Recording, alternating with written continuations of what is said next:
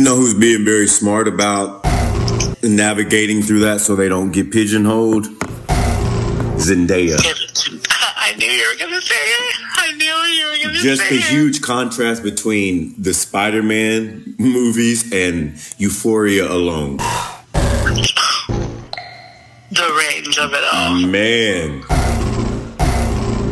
The girl is fire. It's hard for me to pick who is my top oh, pick girl right now between Zoe and Zendaya. But they're both... I think only these. Zendaya because she's more visible. Yeah. And her, you know, because I haven't heard anything about Zoe's performance in the new Batman film. Oh, shit. Okay, I got a meeting in four minutes. We're going to okay, resume okay. this. I'll talk to you soon. Okay, bye. Bye-bye.